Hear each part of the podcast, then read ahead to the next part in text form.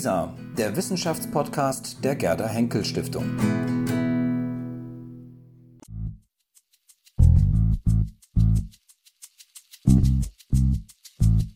Im nächsten Punkt soll es um das mediale, den medialen Umgang mit dem Ersten Weltkrieg in Film und Fernsehen gehen.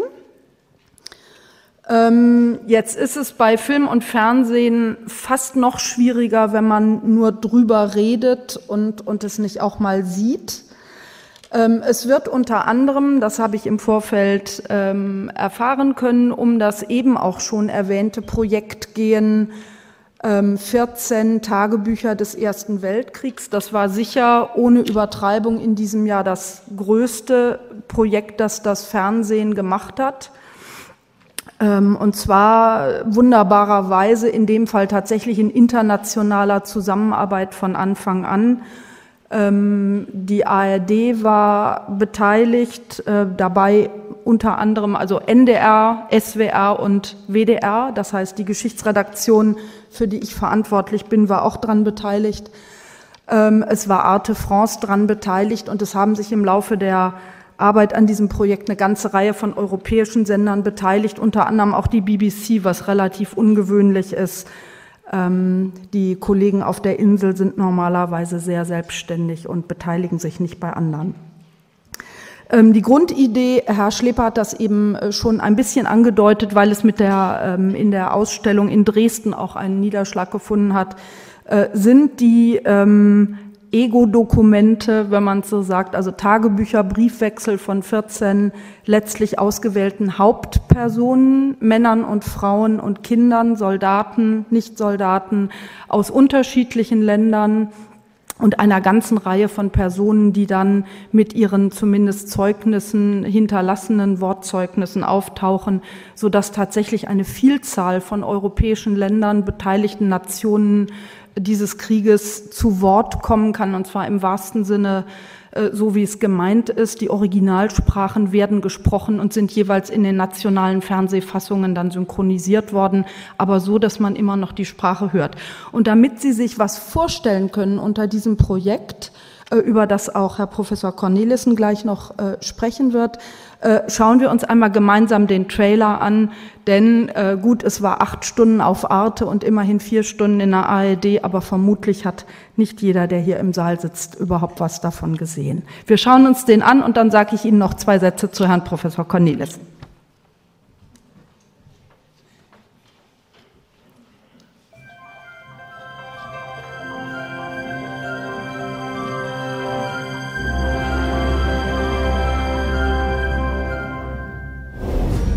Wir konnten vom Atlantik bis an den Bosporus reisen. In wenigen Tagen. Die Eisenbahn verband die entlegensten Winkel Europas. Wir hatten die Ferne abgeschafft. Alles schien möglich. Wir mussten es uns nur fest genug wünschen. Wie Kinder erfreuten wir uns am Rausch der Geschwindigkeit, mit dem uns die neue Technik beschenkte. Die Zukunft war zum Greifen nah. Sie schien uns hell und schwerelos. Wie unsicher der Boden war, auf dem wir uns bewegten, ahnten wir nicht.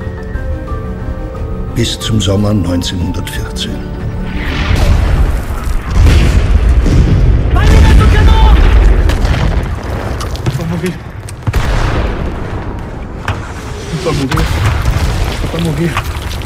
Je veux pas mourir. Je veux pas mourir. Ça suffit Ressaisissez-vous Nom de Dieu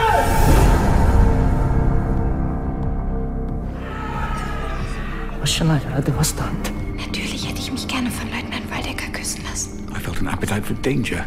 Les soldats sont joyeux. Je dois das значит? Hoffnung. Pain. Malheur. So, meine Herren, dann wollen wir mal! Hollanda!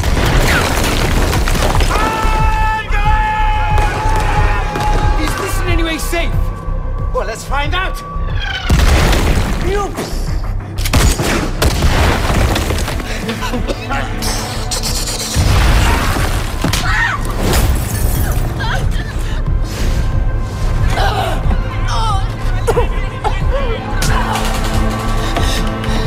Allez, Martin,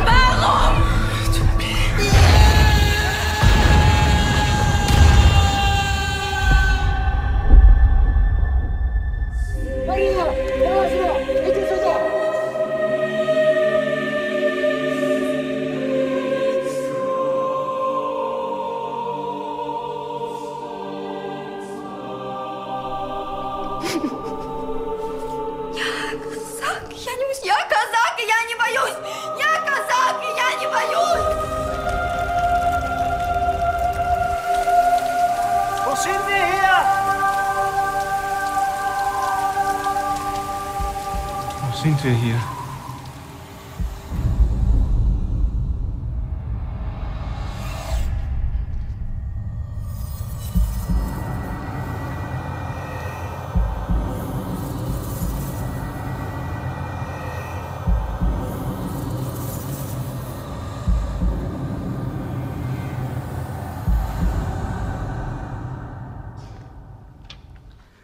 Das hat Ihnen vielleicht trotz der etwas äh, bescheidenen Qualität einen Eindruck gegeben, worum es geht.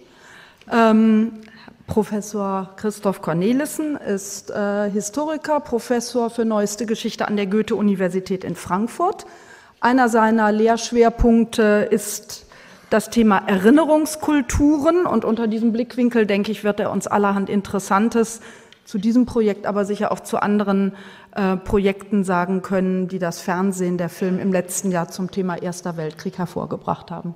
Bitte schön, Herr Cornelis.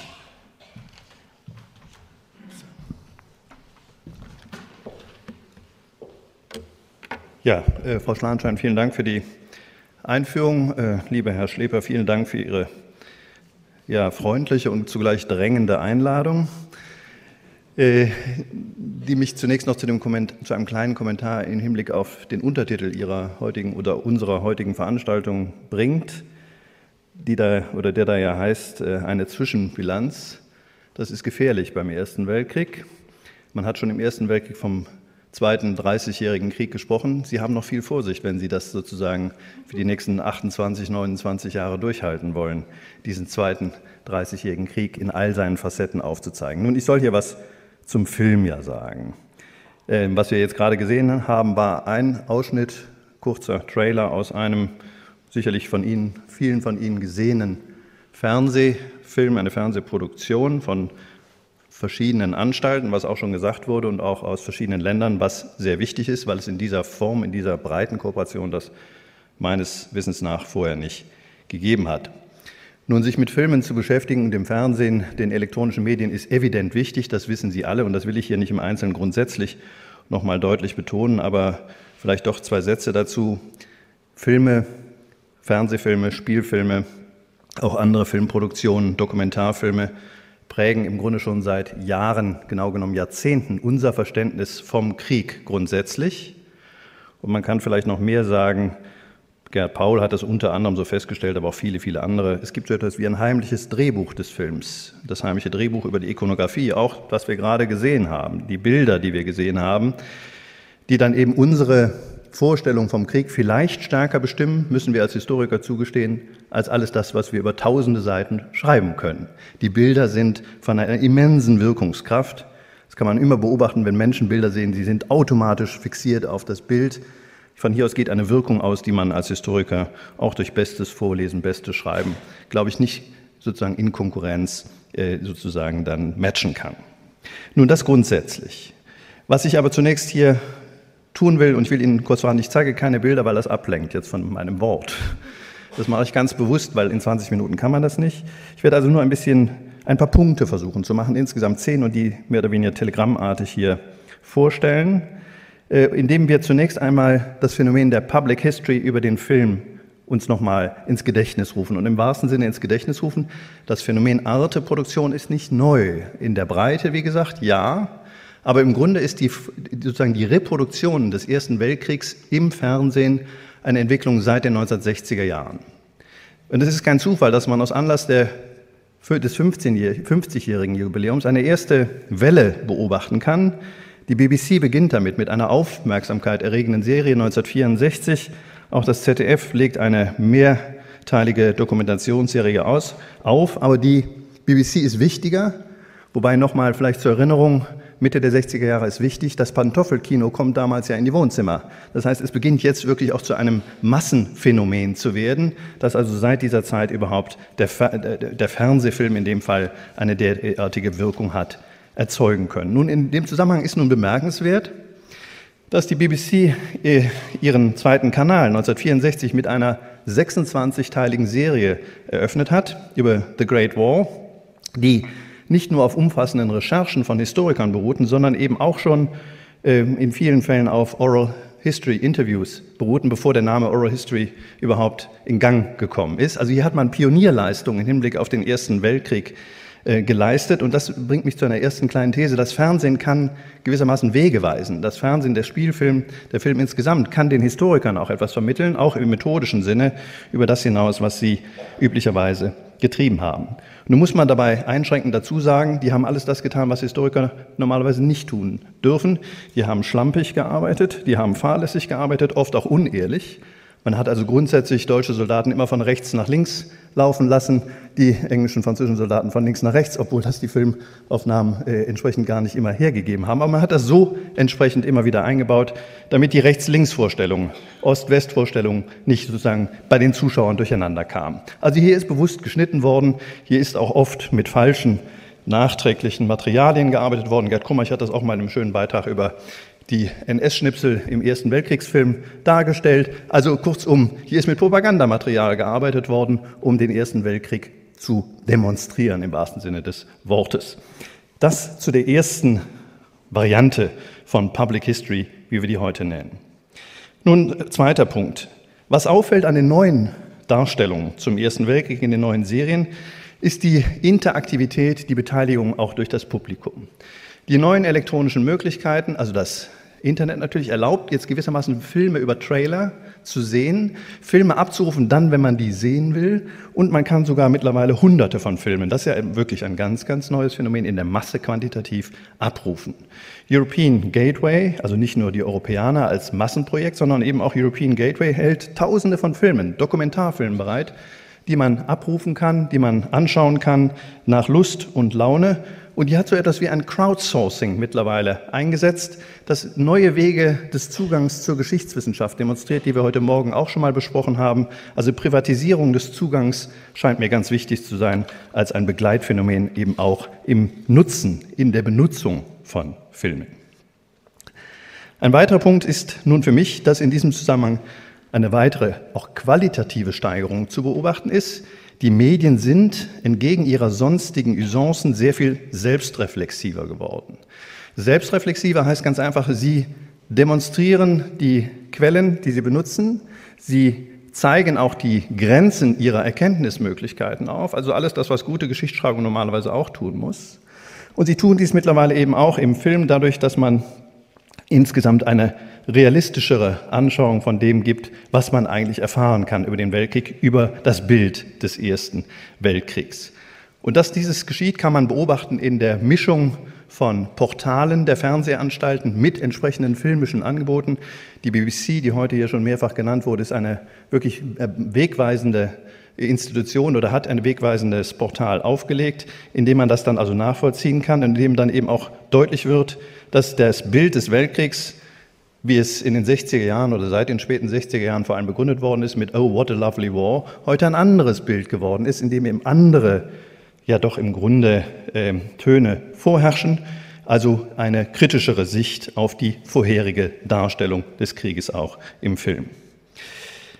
Ein weiterer Punkt, der mir wichtig zu sein scheint, ist, dass eben über die neuen Filme, vor allem auch die neuen Dokumentarfilme, der konstruktive Charakter von Geschichtserzählung im Film auch deutlicher jetzt zu erkennen ist. Ein Beispiel dafür ist auch eine weitere Arte-Produktion, Tod in Tunnels und Schächten. Dieser Zweiteiler wurde erstmals 2013 äh, auf Arte gezeigt, dann auch danach nochmal im ZDF. Das zeigt, das ist eine Dokumentation, wie die Schützen, wie Schützengräben aus dem Ersten Weltkrieg in der Nähe von Messin freigelegt worden sind. Und das Entscheidende an dem Film ist jetzt nicht, dass man sieht, was damals passiert ist, sondern wie jetzt die Rekonstruktion von Geschichte über das Baggern im Grund um Messin dann halt freigelegt wird. Ein hochspannender Film, in dem man eben mehr dem Bagger folgt als dem Historiker, in dem man Archäologen sehen kann, in dem man Biologen, Wetterforscher und alle möglichen Leute beobachten kann und ein hochspannendes äh, ein hochspannender Film aus meiner Sicht, der Geschichte ganz anders darstellt als eben Knallen, die üblichen Dokumentar- möglicherweise auch falschen Dokumentarfilme aus ganz anderen Epochen. Hier wird gezeigt, wie Geschichte erarbeitet wird. Und das finde ich eine hochspannende Unternehmung und zeigt nochmals den durchaus innovativen Charakter auch, der vom ja, modernen Fernsehen, in dem Fall modernen Fernsehproduktionen, ausgehen kann. Gleichzeitig kann man auch sehen, wie Historiker immer telegener werden und Historikerinnen natürlich auch.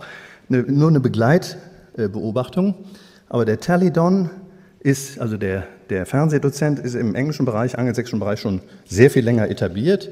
Er ist bei uns sehr viel später angekommen. Gerd Kummerich ist so in, auf, jetzt in den letzten Jahren auch ein bisschen Telidon-mäßiger geworden mit der Produktion der letzten Jahre immer öfter zu sehen und immer eleganter im Auftritt. Also da kann man, da kann man bestimmte Beobachtungen machen. Gut gemacht. Ähm, ich komme zu einem weiteren Punkt, der mich dann eben auch zu einer kleinen Kritik führt. Kritik jetzt einfach äh, im Sinne auch der weiteren Selbstreflexion. Und das ist mir wichtig, wenn wir über Filme reden. Wir sollten nicht nur über die Filme als Plots reden, sondern über das, was mit ihnen möglich ist und was mit ihnen auch nicht möglich ist. Wir waren heute Morgen alle so begeistert, dass alle jetzt Interesse an diesem Weltkrieg haben. Das ist gut so, für Historiker spannend, steigert die Verkaufszahlen und schafft Interesse an unserem Fach. Das ist sehr zu begrüßen. Der Punkt, der, bei, der dabei aber nicht ganz unwichtig ist, es entsteht in diesem Zusammenhang sozusagen eine Übersteigerung einer Ich-Betroffenheit. Das ist heute Morgen mehrfach angedeutet worden. Alle suchen den Weg zum Ersten Weltkrieg, auch jetzt über die Bilder, über die sei es die familiäre Erzählung oder zumindest über eine lokale, über einen lokalen Bezug. Das ist alles gut so. Nur wenn das Ich gewissermaßen überbetont wird, dann wird Ranke wach bei den Historikern. Leopold von Ranke, der Urvater unserer modernen Geschichtswissenschaft, der hat irgendwann mal diesen wichtigen Satz gesagt, dass Historiker nur dann gut sind, wenn sie ihr Ich gleichsam selbst auslöschen. Das ist nur etwas komisch gesagt, aber zu viel Ich steht gewissermaßen der Erkenntnis im Wege. Man muss ein bisschen aufpassen, dass gewissermaßen durch die vielen Ichs nachher nicht die eigentlichen Fragen aus dem Blick verloren gehen, dass wir also nicht gewissermaßen das, was ja nicht ganz selten ist, gerade auch in der Erzählung über den Krieg, gewissermaßen Betroffenheitskulturen erliegen und damit aber eben, das hatte ich heute Morgen versucht auch nochmal durch meine Frage anzustoßen, Erkenntnis nachher aus dem Blick zu verlieren. Nächster Punkt, der uns dann äh, beim Film auch immer zu interessieren hat, ist die Frage der Deutungshoheit. Wer entscheidet eigentlich darüber, was der richtige Weg und auch die richtige Wahrheit des Ersten Weltkriegs ist? Die Historiker als Profession beanspruchen dieses traditionell.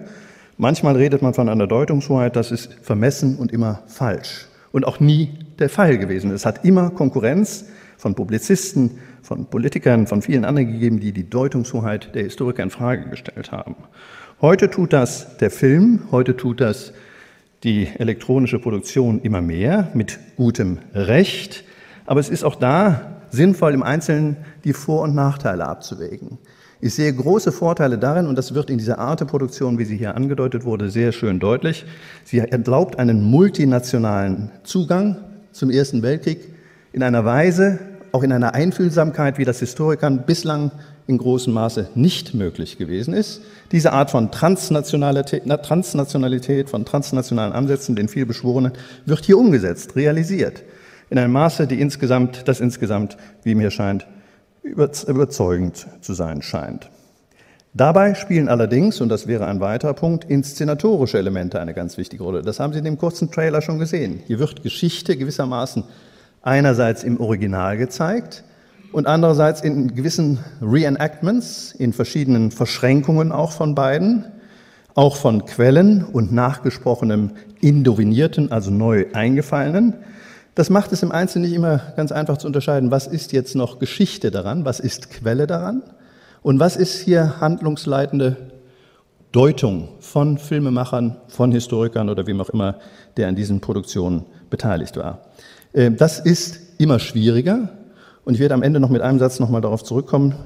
Ähm, ich glaube, es wird sogar teilweise unmöglich werden, das zukünftig noch zu unterscheiden, vor allem für zukünftige Generationen. Das ist dann eine Arbeit an sich, gewissermaßen diese verschiedenen Schichten wieder voneinander zu trennen. Ich will nur noch ganz kurz ein paar Beispiele noch nennen von Filmen. Sie haben das vielleicht erwartet, Filmen, der Film über den Ersten Weltkrieg, dass man die jetzt alle durchdekliniert und dann gewissermaßen sagt, das war ein toller Film und der war der, den, den muss man unbedingt sehen. So weit würde ich das jetzt nicht treiben wollen. Ich will nur Beispiele nennen für gelungene oder weniger gelungene Produktionen. Zunächst mal, was die Dokumentarfilme angeht. Es gab schon 2008 und das Jubeljahr 2014 ist ja nur ein, wenn man so will, Fixpunkt in einem weiteren Erinnerungsumfeld. 2008 einen sehr schönen französischen Dokumentarfilm Europa in Schutt und Asche, der gewissermaßen die konstruktive Leistungsfähigkeit der Filmemacher auch sehr schön unter Beweis stellt, der eine äh, bunte Weltkriegswelt wieder aufleben lässt, der da, wo er mit Propagandamaterial arbeitet, das auch spezifisch benennt und der eben auch multiperspektivisch arbeitet und einen Ich-Erzähler einsetzt. Also mit, einem, mit einer klassischen Strategie einer Literaturvorgehensweise arbeitet und diesen Ich-Erzähler selbstkritisch reflektieren lässt über das, was er aus verschiedenen Perspektiven, nationalen oder auch lokalen Perspektiven gesehen und erlebt hat. Also durchaus wegweisend und ich meine auch in vielen Fällen der Arte-Produktion teilweise sogar überlegen. Das ZDF hat 2013 äh, sich auch mit einem Dokumentarfilm ähnlichen Typs beteiligt, unter dem Titel Mit Jubel in die Hölle. Einige von Ihnen werden diesen Film vielleicht gesehen haben. Er reiht sich in diese Art einer modernen Doku-Soap-Tradition ein. Die Produktion arbeitet neben Spielszenen mit kolorierten historischen Filmaufnahmen und sie gründet, was ja zunächst einmal wieder positiv ins Auge fällt, auch auf neu gefundenen Materialien. Es handelt sich um ein interaktives äh, Special, das darüber hinaus dem Nutzer eben auch Szenen aus TV-Dokumentationen und viele weitere Informationen anbietet. Aber äh, was erfahren wir in dieser Dokumentation über den Ersten Weltkrieg A an Neuem und B vielleicht auch an Dingen, die gewissermaßen neue Wege der Einsicht ermöglichen? Ich würde in kurzer Form sagen, nichts. Denn tatsächlich handelt es sich bei diesem Doku-Soap um eine Aneinanderreihung nicht mehr. Eine Aneinanderreihung von vielen Reenactment-Szenen. Und Andreas Kilp in der FAZ hat dieses sehr schön und auch sehr scharf formuliert. Reenactment-Szenen, die wie eine Boutiquenversion des echten Krieges aussehen. Der Krieg mit den Augen des ZDF betrachtet sei letztlich eine Hölle mit Einzelabteil und Rückfahrschein. So Kilp in der FAZ. An der gleichen Herausforderung sind auch viele Spielfilmproduktionen der letzten Jahre, muss man sagen, gescheitert. Und es ist vielleicht kein Zufall, es gibt keinen, jedenfalls mir bekannten, herausragenden Spielfilm der letzten Jahre über den Ersten Weltkrieg. Es gibt viele Titel, die Ihnen sicherlich sofort einfallen, gute, weniger gute, schlechte. Aber schon mit Merry Christmas aus dem Jahre 2005, die ja die berühmte Verbrüderung von Weihnachten 1914 aufleben lässt, kann man sagen, ist im Grunde nichts anderes geschaffen worden als ein pazifistisch-bombastisches Melodrama. Der Spiegel spricht davon, dass es im Grunde nichts anderes sei als historische Kinoschinkenware. Eine ähnlich scharfe Kritik richtete sich 2008 gegen den in, den in die Kinos gelangten Spielfilm Der Rote Baron, ganz willkürlich jetzt herbeigezogenes Beispiel, der aber eben auch wieder ein Problem aufzeigt. Hier werden historische Figuren gewissermaßen neu übersetzt, mit neuen Wahrheiten ausgestattet und der berühmte Flieger, der Rote Baron, wird zu einem Pazifisten in diesem Weltkriegsfilm gemacht. Also alles andere als das, was er wohl da war. Ich meine, das traut man natürlich dem Schauspieler zu, dass er ein Pazifist war, aber der Rote Baron war es definitiv nicht. Also insofern eine, ja, eine Verfälschung einfach auch historischer Informationen.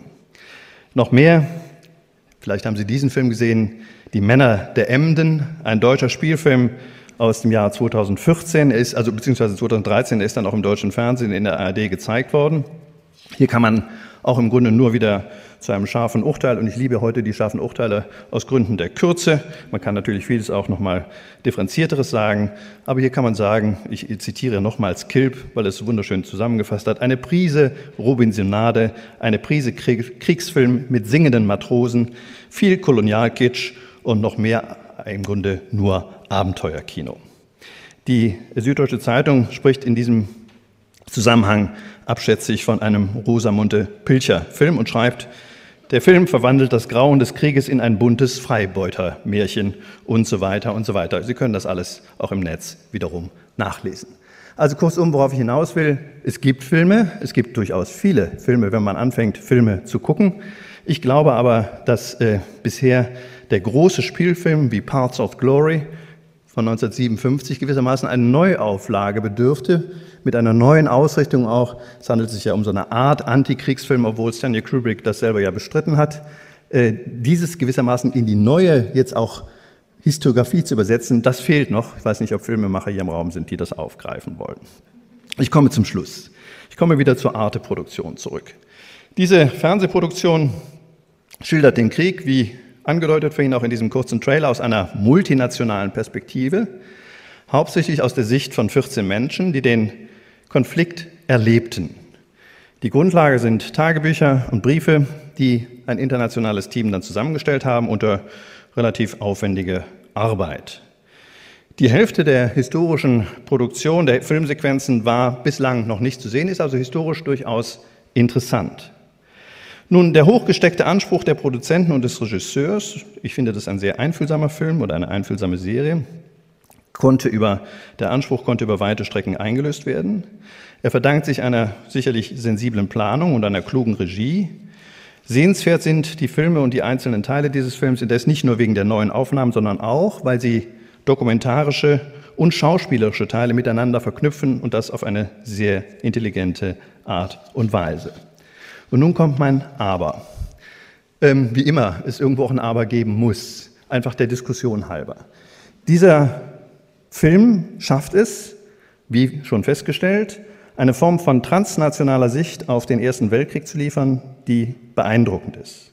Er schafft es überdies im Positiven, das Element des defensiven Patriotismus, was ja in den Diskussionen der Historiker der letzten Jahre doch eine ganz wichtige Vokabel war, in den Mittelpunkt zu rücken. Also wir sind einiges weg von der kriegskritischen Sicht der 60er, 70er Jahre, Massenschlechterei, Donkeys, also die Esel der Generäle, die die Massen in die, an die Schlachtbank führen, davon ist man weg. Und das ist gut so und das ist insofern ein sehr zu schätzender Film. Und jetzt nochmal mein Aber.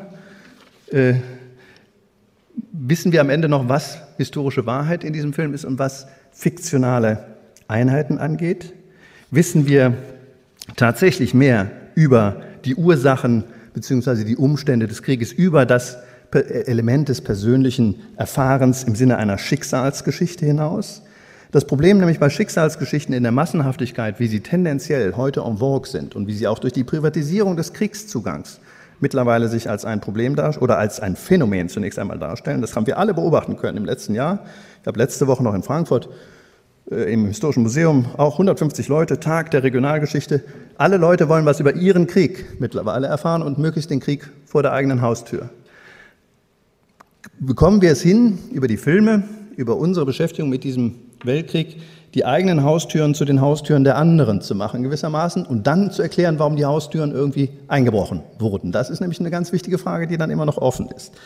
Die können wir nicht nur, das wäre meine wirklich letzte Bemerkung, die können wir nicht nur durch diese Form des persönlichen Zugangs, auch nicht nur durch die Emotionalisierung von Geschichte durch den Film, das ist eben eine der wesentlichen Begleiterscheinungen dieser neuen Produktion, erreichen.